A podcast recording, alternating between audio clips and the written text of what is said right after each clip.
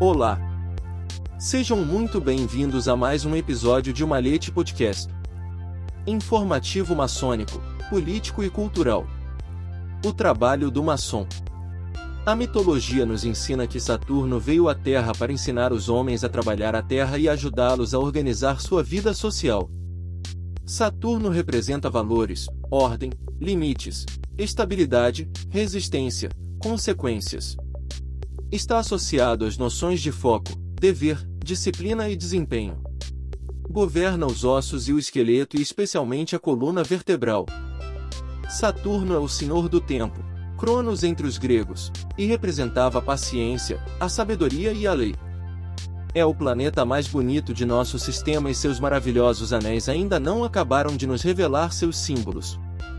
Ainda que a dupla tradição grega e cristã faça do trabalho um sofrimento e um castigo, até mesmo uma maldição, Bíblia, o trabalho é antes de tudo uma atividade útil leva o homem a produzir resultados tangíveis.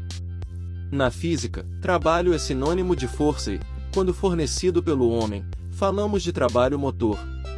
O trabalho, de fato, coloca o homem diante da matéria. Assim o homem molda, forma, transforma, organiza, estrutura e desenvolve, recicla e remodela, evolui. O trabalho também é sinônimo de uma ação progressiva e contínua, trabalho de erosão, ou trabalho de um órgão, e indica tanto os métodos de seu desenvolvimento quanto as operações específicas de um determinado campo, trabalho agrícola ou doméstico. O trabalho indica a ação exercida pelo homem sobre a matéria a fim de produzir um resultado útil. O mundo do espírito e da fé abre-nos horizontes, o da matéria ensina-nos limites e regras, forma-nos e educa-nos. Através do trabalho, o homem exerce ação em ambos os mundos. O trabalho é, portanto, um processo pelo qual o homem direciona seus esforços para um objetivo. É, em certo sentido, o exercício da vontade de alguém para um propósito criativo. A partir daí podemos imaginar-nos mentalmente sobre uma cruz em que o eixo horizontal representa o esforço das nossas mãos, trabalho no mundo, muitas vezes sinônimo de trabalho a ter. E, como muitas vezes acontece, o ter prevalece sobre o ser, os objetos não são mais meios, mas objetivos. Isso leva a uma mudança de valores. Mas sua posse leva limites porque pertencem ao mundo material, o que temos logo sai do nosso campo e invade o do próximo. Aqui está um segundo significado do eixo horizontal, a coesão, nosso vínculo com os outros, o todo que formamos com nossos semelhantes e o trabalho necessário para organizar uma estrutura coerente e eficiente. O eixo vertical são os esforços que nos fazem crescer. Cabeça e pernas. Imaginação e vontade. Seguir adiante conquiste ou recupere a liberdade. O eixo vertical é a nossa coluna, o que nos distingue dos animais e nos torna humanos, que nos liga ao universo, cabeça no céu, pés no chão. O trabalho, disse Marx, pertence exclusivamente ao homem porque pressupõe tanto a representação preventiva do objetivo, atenção e vontade sustentada, portanto uma atenção, que é suficiente para diferenciá-lo da atividade instintiva do animal. O trabalho pertence ao homem e o define melhor. Os dois eixos representados pela cruz são para nós uma lembrança permanente das duas dimensões do nosso trabalho, das duas dimensões da nossa existência, a dimensão humana e o progresso. A consciência nasce na interseção dos dois eixos. O verdadeiro trabalho do homem, e mais precisamente do maçom, é um trabalho de comunicação consigo mesmo e com o mundo que o rodeia. A comunicação deve ser entendida no seu sentido etimológico, o da sua raiz latina comunio, que é a expressão cristã da unidade. Hoje, com a explosão do setor terciário e o desaparecimento do setor primário, o trabalho do passado, o físico e operacional, foi substituído por um trabalho mais cerebral. O estresse substitui o suor e as dores no corpo, o computador substitui o arado. A responsabilidade substitui o trabalho penoso das tarefas. No campo da produção, tudo de uma vez e qualidade total elevaram muito a fasquia dos requisitos, reduzindo os prazos de entrega. As responsabilidades e o comprometimento com o trabalho aumentaram significativamente e continuam aumentando com a horizontalização das hierarquias. A quantidade substitui a qualidade e isso afeta a qualidade de vida onde o tempo se torna um bem precioso. O atual ritmo de trabalho nos obriga a definir novas prioridades, portanto, a mudar nossos valores. Nos processos de trabalho, tudo é agilizado. A pressão aumenta com as exigências e sobre nossas cabeças paira a sombra de karate, termo usado pelos japoneses para indicar parada cardíaca por excesso de trabalho e morte súbita que se segue. Depois de se tornar indústria, a produção se torna ciência e tudo se tornou produção, inclusive o trabalho dos gerentes, porque o homem nunca para de perseguir fins egoístas. A gestão parece uma filosofia.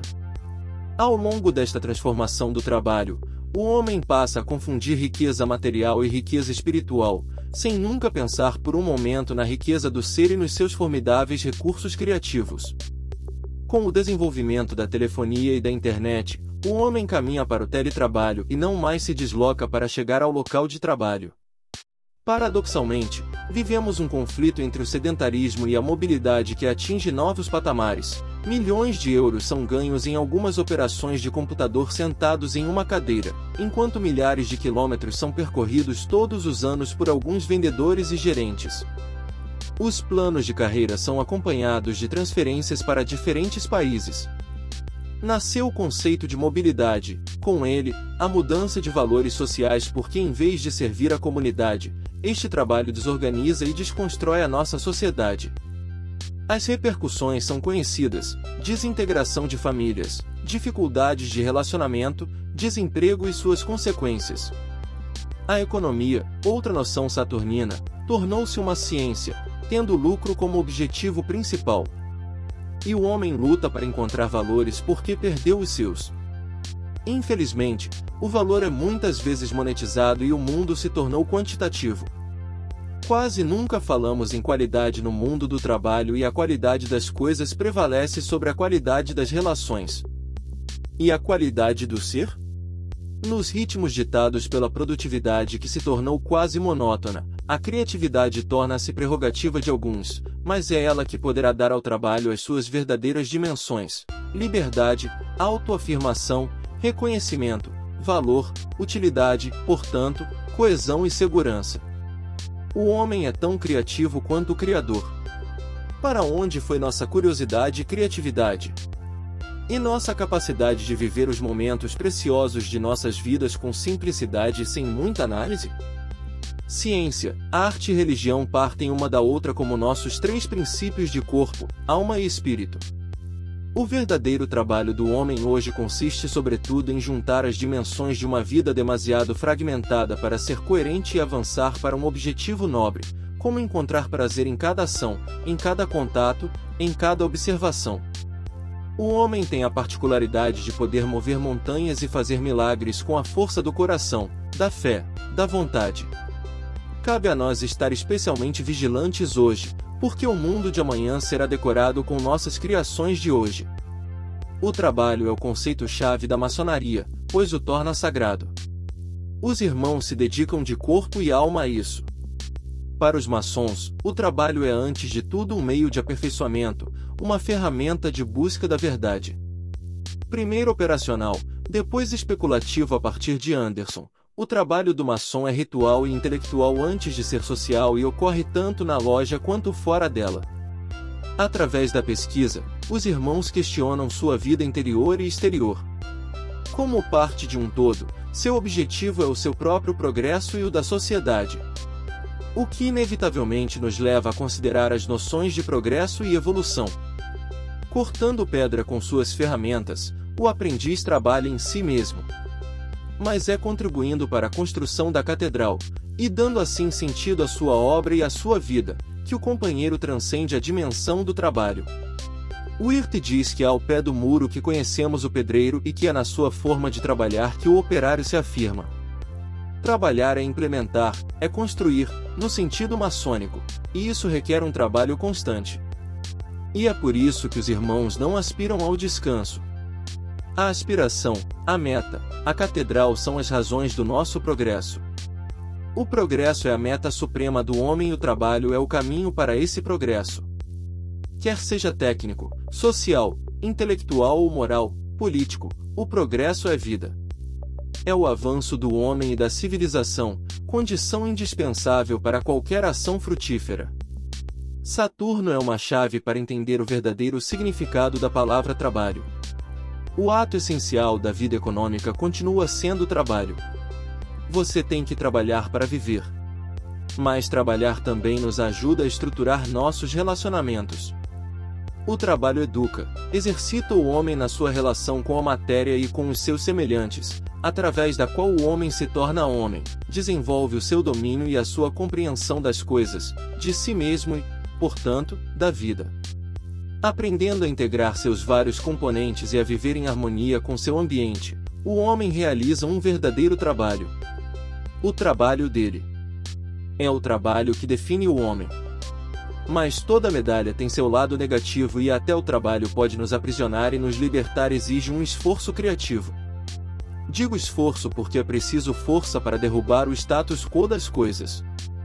Se considerarmos o trabalho como um processo e uma forma de desenvolvimento, o indivíduo adquire valor por meio do trabalho que dá sentido à sua vida. Ele afirma sua identidade, ganha reconhecimento e conquista sua liberdade desenvolvendo suas habilidades criativas. Então ele assume seu verdadeiro lugar, ocupa seu papel e se torna ele mesmo. A sociedade torna-se mais coerente e mais unida, o que permite um progresso real. O trabalho é um processo necessário para a vida do indivíduo e também do grupo, portanto, da humanidade a cujo bem-estar dedicamos nossas obras do tempo. O trabalho é experiência, transformação, evolução de si e do mundo exterior. O trabalho é um processo criativo contínuo, é a árvore dos nossos valores, a raiz da evolução. O verdadeiro trabalho é descobrir qual é o verdadeiro trabalho que deve ser ao mesmo tempo um dever, um direito e o garante da nossa liberdade como seres da ordem universal. Edição de Luiz Sérgio Castro. Até um próximo episódio de Malhete Podcast.